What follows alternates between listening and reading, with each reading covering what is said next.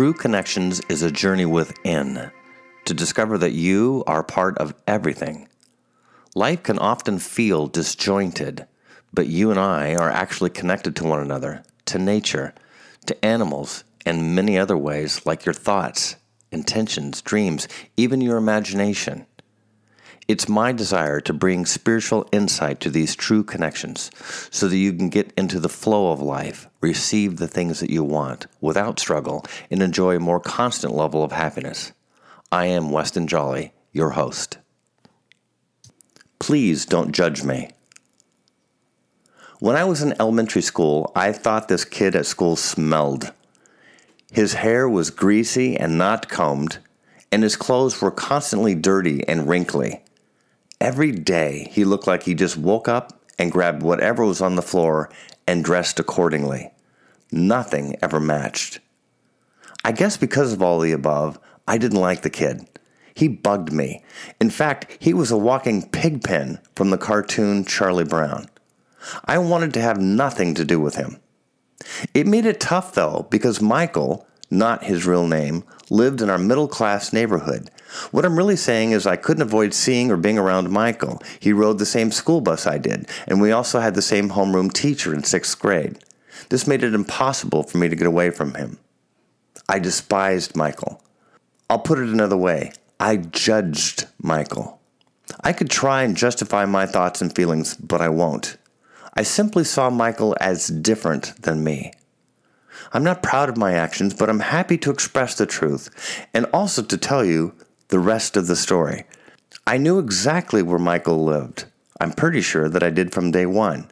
That said, it would be some four years later before I actually stepped onto his property, knocked on the door, and went inside. The day I did forever changed my life.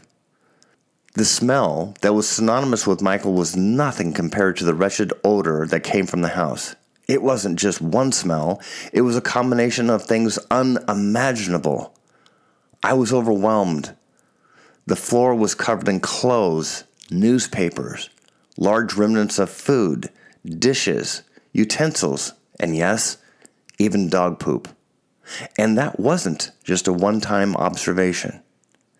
Every time I took a step into the house, I was walking on something. As hard as I tried not to, I was always stepping on something on the floor. I walked into the living room, past the kitchen, and I won't even go there to explain what was happening in that part of the house, except to say it would have made a wonderful place to study mold and God knows what other kinds of fungus and bacteria. I got to Michael's room and I saw his mattress, which was dirty, old, and mostly bare with some filthy torn sheets kind of covering the bottom. I don't remember there being a bed frame, but I'm pretty sure that there was. Dirty clothes were everywhere, not just in Michael's rooms, but throughout the entirety of the house. I just couldn't let myself look into the bathroom. It was clear that Michael and his brother were basically living on his own. Something was wrong. Way wrong. I had one of the strongest paradigm shifts I've ever had. Clearly, Michael's BO was something putrid, but after I walked into his house, I began having some inclination as to why. I'm not sure if anyone was parenting him. Further, I'm not real sure what or when they were eating. And it was apparent that Michael was trying to live and take care of himself, but he didn't know how. I remember leaving Michael's house and I felt so bad for all of my years of judgment. It wasn't just a little judgment, I had been scornful. I remember these feelings like yesterday, and to say I'm sorry would be an understatement. All of my judgment for Michael in an instant turned to compassion for what was going on in quote unquote his home. I'm not sure his living conditions were any better than someone who was homeless. Sure, he had a roof and a bed, but the conditions of the house would turn anyone's stomach. It was that bad. And my observations then didn't allow me to fully take in the psychological or emotional impacts of anything else beyond the living conditions. I'll never forget it. I had judged Michael and badly. I had no idea what was going on in his life. I had been uber focused on his smell, dress, and generally weird behavior. Judgment isn't what you think it is. From a broad perspective, and even more importantly, from a divine perspective, judgment isn't real. Let me explain. All acts of judgment are acts of separation from the divine. Most importantly, each act of judgment is a personal rejection of the self in one way or another. In summary, there is no such thing as judgment. You're really going to want to digest this, so please let me say it all over again. Judgment isn't real. From a divine perspective, it's only us separating ourselves through judgment on this earth plane that we perceive as real. Even though this statement is completely true, you're going to be pulled into judgment at one time or another. And since judgment appears to be true on this earth plane, I want to offer you some interim suggestions. What I mean by interim is that you are encouraged to maintain the knowledge, the divine knowledge, that judgment isn't real. First, on the earth plane, allow me to explain that judgment is a word or a concept that can be reduced to another word called separation. Separating yourself from the divine is what the mind does, and judgment is a great tool to make it happen. If I were going to create a division between you and the real you, I'd use judgment. Judgment is that good as a fulcrum. It can create separation from the real you and that which isn't. The definition of this kind of judgment is without facts of any kind. Judgment isn't just an opinion, it's condemnation. Condemnation of who somebody is, what they are, what they do, and how they do it. The sentence, Stormy Daniels is a porn star, is grammatically accurate. But how does it change when it is said that Stormy Daniels is an adult film star? Further, how do you feel to learn that Stormy Daniels is in fact Stephanie Clifford? How different is it for you to hear Michael Caine is a true gentleman? It's also correct to say that Michael Caine is a film star for adults. At least I'm not aware if he's done any children's films. And how do you feel to learn that Michael Caine is in fact Maurice Joseph Micklewhite? And the pop star Pink which obviously isn't her real name, has some interesting origins about how this nickname came to be. If you don't know the story, it's not that big a deal. If you do, then all I'm trying to share with you is how easy it can be to judge. And I'm asking you to really think about this. After all, judgment isn't real. Words by themselves can be judgmental, can't they? If it isn't the words, then it can be how they're verbalized.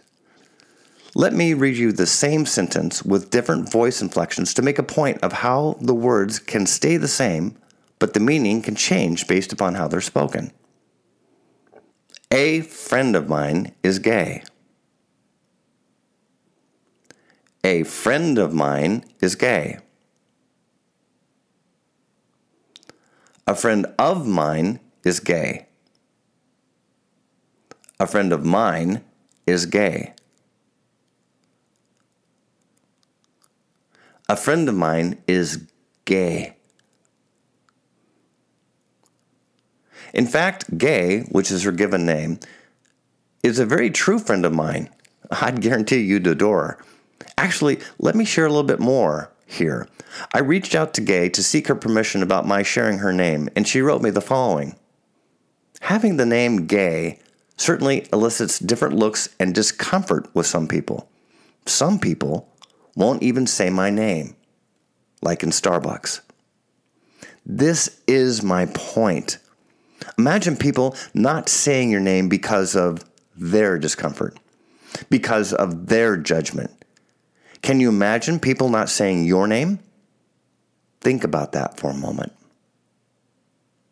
Let me make a distinction between judgment and discernment. Judgment, in a flagrant state, is prejudice. You learn to hate or fear something you don't even know. My dad hated cats. He was insanely prejudiced against cats.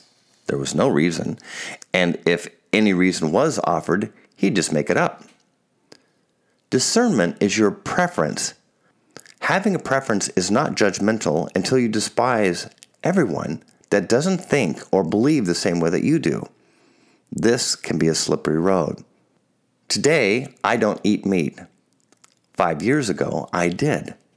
My judging people who eat meat would be as ridiculous as judging those who don't.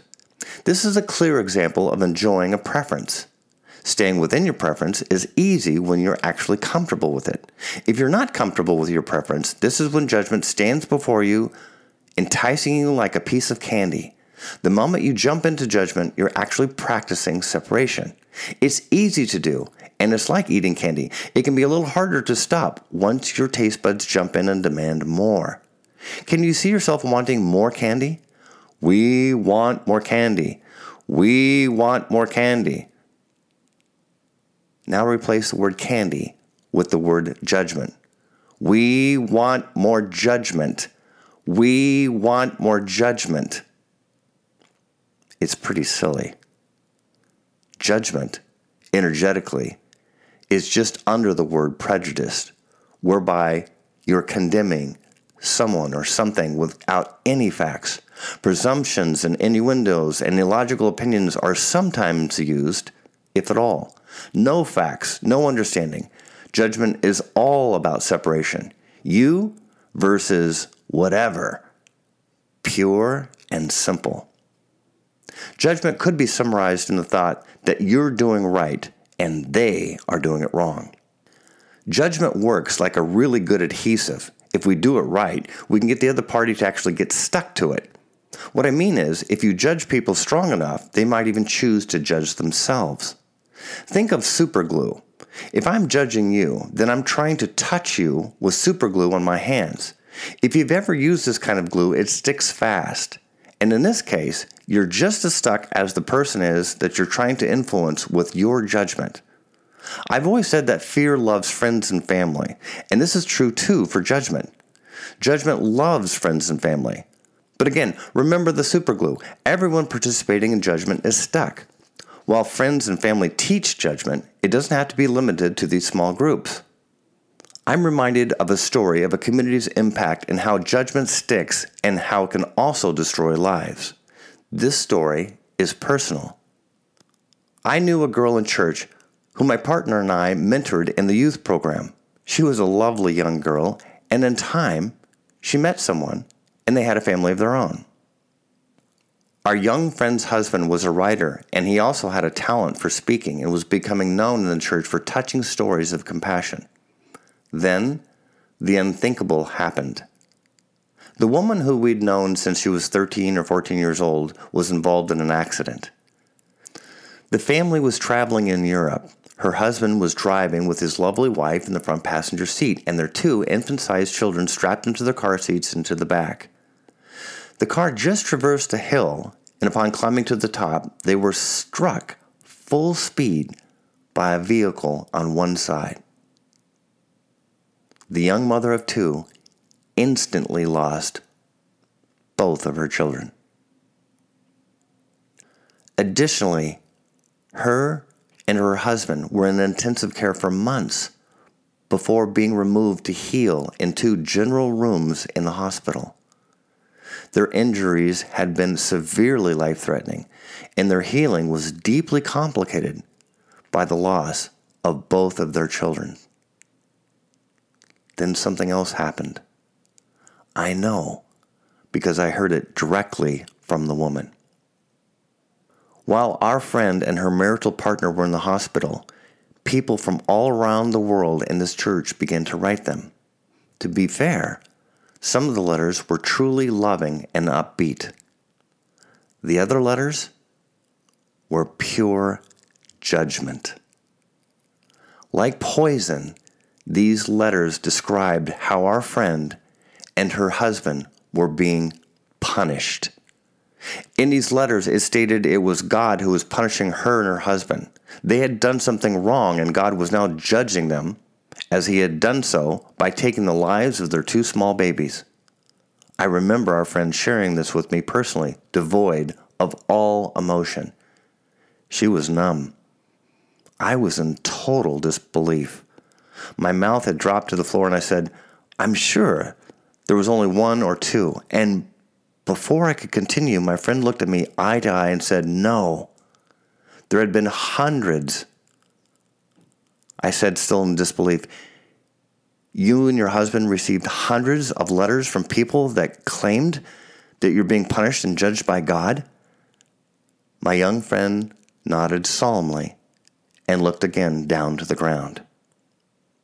I grabbed her hand and emotionally said, This isn't true. I know she heard my words, and I hoped the touch of my hand would be felt sincerely in love, that she would listen to me, that this judgment wasn't true. But it was too late. The superglue of judgment had stuck, and this too was the very reason she was now getting a divorce. My young friend had begun to wonder if her husband had done something wrong in driving their family. And as she began to judge him, her lifelong partner and true soulmate, their lives went in different directions, all because of judgment. As you can imagine, my friend left the community of the church with its glorious mission statements of love. It would be unfair and equally filled with judgment to say that everyone in this community participated in this way because they didn't. But the real challenge is letting the judgment go once you've stepped into it. This isn't the community's responsibility, it's ours. In summary, if I've shared something of value with you at all in this podcast, let it be known that judgment isn't real. All judgment is a personal act of separation against your divinity. The only reason that judgment is alive is that it tends to stick but only if you allow it. And if you truly allow it, it can follow you to the grave. Thankfully, this is where it will stay. If judgment is alive today, it's only because you are keeping it that way. If you'd prefer not to carry it, then you'll remember my childhood classmate, Michael, who doesn't smell, because all he was trying to do was survive under the most challenging of conditions. Additionally, I hope that you'll remember my young friend and what judgment cost her. She lost her children because of an accident. She and her husband almost died too. I know both of these deeply loving parents would have gladly traded their lives in behalf of their children.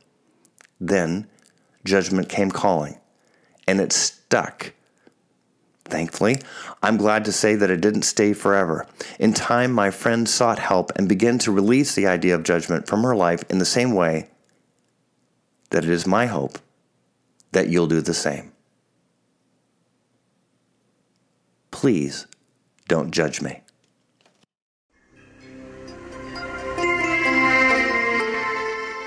For us to make true connections, we have to engage. I really want to hear your comments, so please leave a review at westonjolly.com forward slash review or go to iTunes and give me your thoughts there. This helps our connection and it's a tremendous help to others too. Everything we do is designed to offer you a deeper spiritual connection within. You can also make a personal appointment with me, Weston Jolly, right now by going to westonjolly.com. Also, check out my current events, books, and other products. Also, my free newsletter. Thank you for joining me, Weston Jolly, for my podcast, True Connections.